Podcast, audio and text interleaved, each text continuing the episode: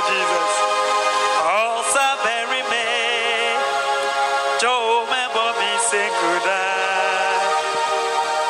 He did a ruta, and he did my mommy, say good night. May the peace from God Almighty be with everybody who hears this message. Through Christ Jesus our Lord, we praise in God. And let the Lamb Jesus Christ also be praised forever and ever. Let us pray. Heavenly Father, in the name of Jesus Christ, we thank you, we honor your name. For whatever you have done, O Lord God, we please, we say thank you. Thank you for your message coming, O Lord God Almighty. Be with us, teach us your word, and help us to receive you, Lord Jesus Christ, as our Lord and personal Savior. In the name of Jesus Christ's name we pray. Amen. Today I want us to share something of the suffering of the servant, or the suffering servant. The suffering servant. And our Bible text will be taken from Isaiah chapter 2, verse 13 and 15. Isaiah chapter 2, verse 13 to 15. And I will continue from chapter 53. Chapter 53. I will read the whole verse. So when I'm reading the Isaiah chapter 2, verse 13 to 15, and I will continue chapter 53, the whole verse. Okay, and I read. The Lord says, my servant will succeed in his task. He will be highly honored. Many people were shocked when they saw him. He was so disfigured that he hardly looked human.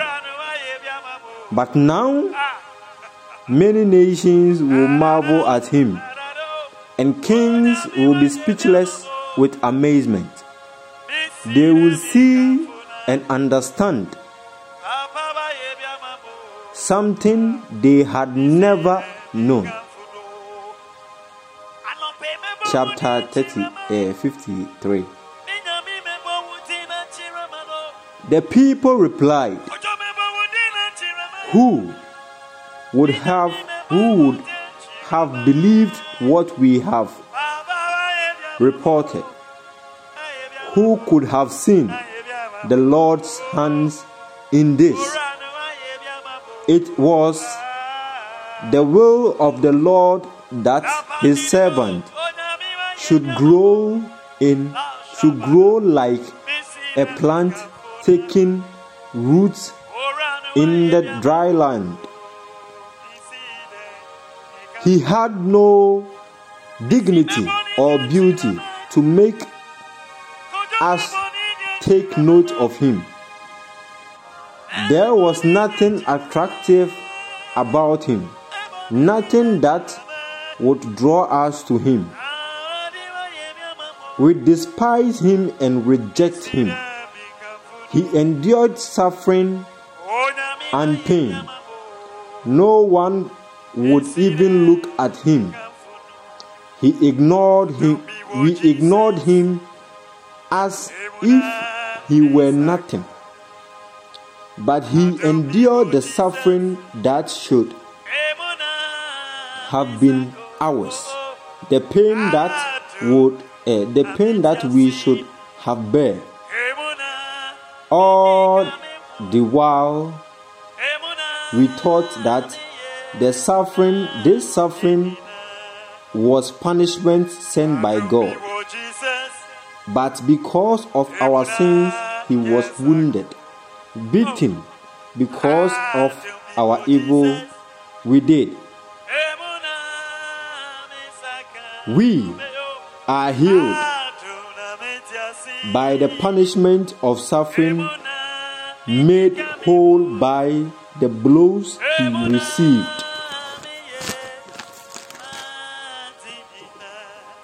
All of us were like sheep that were lost.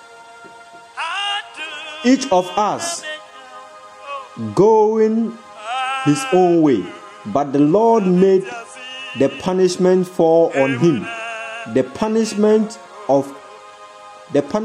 all of us deserved. He was treated harshly, but endured it humbly. He never said a word. Like a lamb about to be slaughtered, like a sheep about to be shed, he never said a word. He was arrested and sentenced and laid off to death. And no one cares about his facts. He was put to death for the sins of our people. He was placed in the grave of the wicked.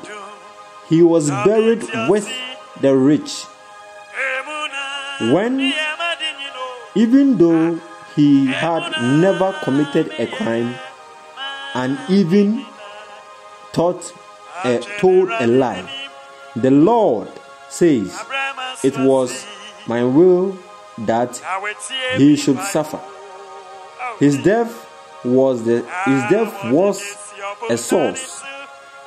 death was a sacrifice for to bring forgiveness, and so he would see his descendant. He will live a long life, and through him, my purpose will succeed.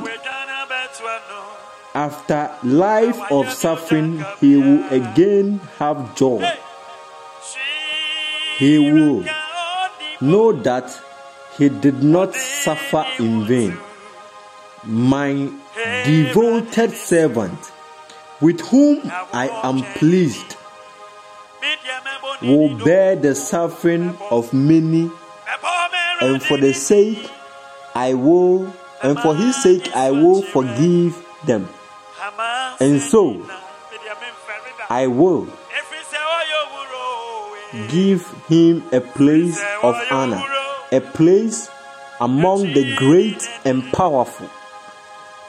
He willingly gave his life and shared the fat of evil men, and took the place of many sinners, and prayed that they might be forgiven. This is the word of God. This is Isaiah, prophet Isaiah of the Most High God, inspired by the Holy Spirit, and talking about the suffering of Jesus Christ, prophesying on it. And the Holy Spirit through Isaiah make it clear here that the death of Christ Jesus was the plan of God for human beings, because human beings have sinned against him, and they now are trying to come to him. People love God, but because they can't reach him, he sent Jesus Christ. They can't reach him because they are covered with their sins, and they don't know the rightful way. They don't know the words of God Almighty. They don't know the ways of the Lord God Almighty. That is why Jesus Christ, when he came, he said, "When I go, I will send a spirit. I will let my Father send a spirit through me," which is the Holy Spirit. That is the Spirit of God Almighty, teaching us about God and making us know the warnings and the ways of God Almighty, so that we may be right in the sight of the living God. And it is a guarantee of our salvation. So if you understand me, if you don't have this Spirit, then you don't know God, you don't know Christ Jesus. If you don't have this Spirit, then you can't enter into the kingdom of God. But today we are talking about the suffering of Jesus Christ. I'm telling you, this suffering was planned. It was planned by God for Christ Jesus to come and die for our sins. And now Christ Jesus have come and died, and now is at the right hand side of God Almighty, and also interceding for us, because we are still within our sins and not believing in his word and not believing in him, that he is the Lord and he raised up from death and he died for our sins. He said those who believed, he gave them the power to become sons and daughters of God. So if you don't believe in Christ Jesus, automatically you are not a part of the kingdom of God. But when you believe in Christ Jesus and you do as he says you should do, then you are part of his kingdom. Then you are part of the children of God. Then you have to rejoice that you have salvation. You have had the rightful thing for your soul. Everything that we gain from this world is for the body. You can't see your spirit. Every day your spirit is worried because they have not had the food of God Almighty. They have never had the food of God Almighty, but every day this body is eating. But the soul is hungry. And the food for the soul is the word of God. Why are we not listening to God? Why are we not reading the word of the living God and obeying it? Because when we read it and we obey it, that is where our soul grows to become mighty in the sight of the living God. Jesus Christ has come and died for our sins, as Isaiah said. But we close our ears and not listening to anything. We think we are on our own, but I'm telling you, my brothers and sisters, you are not on your own. I told you the last time that your enemy, these two things, the enemy is the body. The enemy is the devil. The enemy is the world and its beauty. Not the people within it, but its beauty. The cars and everything within it. Everything that the world produces. The jewelries, everything. The homes. Beautiful lagoons. Everything. It takes people from God. All these things have to worship us. Money has to worship us.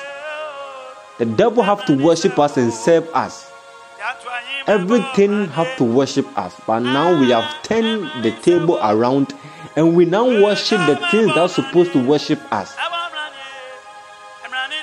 Didn't we hear that we should subdue this earth? We should bear fruit, increase in number, and subdue this earth. Subdue means taking control of everything. And when you are taking control, now you have lost control. We have lost control over everything, and everything have gone damaged. Now we are worshipping the things that are supposed to worship us. We are so foolish and dumb that we don't want to learn. We are so foolish and dumb that we have left our God and worshipping idols and worshipping this kind of minor things, money and those stuff. They are supposed to worship us because we were created by the image of God Almighty, and these things are provided for us. Yeah, it is good to have money, but I'm telling you, don't worship it. If you worship it, he has become your God, and it will block your contact or your connections with God, and it can even take you away from the kingdom of God. You're all supposed to sit at the banquet of God Almighty, at the feast of the Lamb, eating and drinking and laughing and worshiping the living God with gladness, with peace, with joy. Don't you love this thing? Why don't you go to Christ and beg and tell him, my Lord, I'm sorry? We are too pompous. We think our school will save us. You are too pompous. You think what you have will save you. What we think, what we have pleasure in on this earth is worthless in the sight of the living God. Because what he can do, this world can never do, even a pin of it. I tell you, Jesus Christ is coming very soon, and that promise, he is keeping it. If you like it or not, if you don't believe him or if you believe him, he is coming. He is your judge if you like it or not. And he will judge you according to what you have done. Receive Christ Jesus for your own. Receive Christ Jesus for yourself. Receive Christ Jesus for yourself. Today, I ask you to receive Christ Jesus. For the day of the Lord's coming is near. It's very, very near. It's very, very near. Today, I talked about the suffering. Jesus Christ suffered. He suffered for you. He suffered for you. Why don't you hear the call of the Lord and answer? Answer. He is knocking at the door of your heart. Answer. Suck the devil away. Suck the pleasures away. The youthful lust, suck it away and invite Christ in. For he is the source of life. For he is the source of forgiveness. For he is the light. When he comes into your life, he will lighten up everything that it is dead. He will raise up everything that is dead. And you will see yourself amazingly doing amazing things of God. Don't you like this? Jesus Christ loved you so much that he died on the cross. And your Father, God Almighty, who created you, who is your God and Father, loved you so much that he sent Jesus Christ, his only begotten Son, to die on that cross and to come and teach you of the path, so that through him salvation will be given to you as a guarantee that the Holy Spirit is teaching you now. The Holy Spirit does not include jealousy, does not include idol worship. When you see these things within you, is the call of the devil, not the call of God. It includes patience, love, humility, joy, peace. These things is the things that the Holy Spirit includes. Today, if you have not received Christ Jesus, I ask you to say this after me. Say, dear Lord Jesus, I accept that I am a sinner. And I believe that you came to die for my sins. I am sorry and I want to come back to you. Receive me just as I am. Help me to obey you all the time.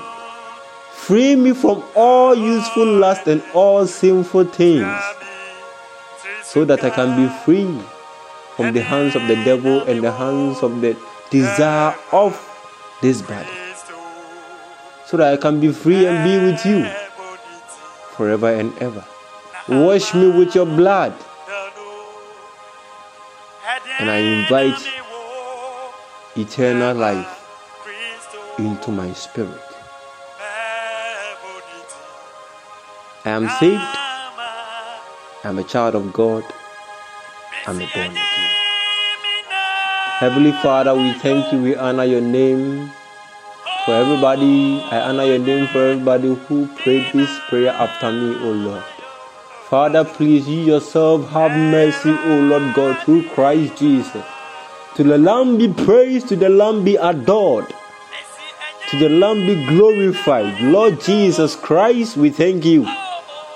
Through you, salvation has been given to humanity. And for the lost, you are saving. Lord Jesus Christ, we say thank you. I pray for them that you guide them, you protect them, and you be with them. Anybody who listens to this, O Lord God Almighty, bless with your power through Christ Jesus, so that deliver the person from sins and forgive, O Lord. Have mercy. In the name of Jesus Christ, we thank you for your word. We thank you for your understanding. And we thank you for your purification and your salvation. In the name of Jesus Christ, we pray with thanksgiving. Amen. I'm Hayford, and I leave you with a peace from the throne of God Almighty and Jesus Christ of Nazareth. Amen. I love you. Bye-bye.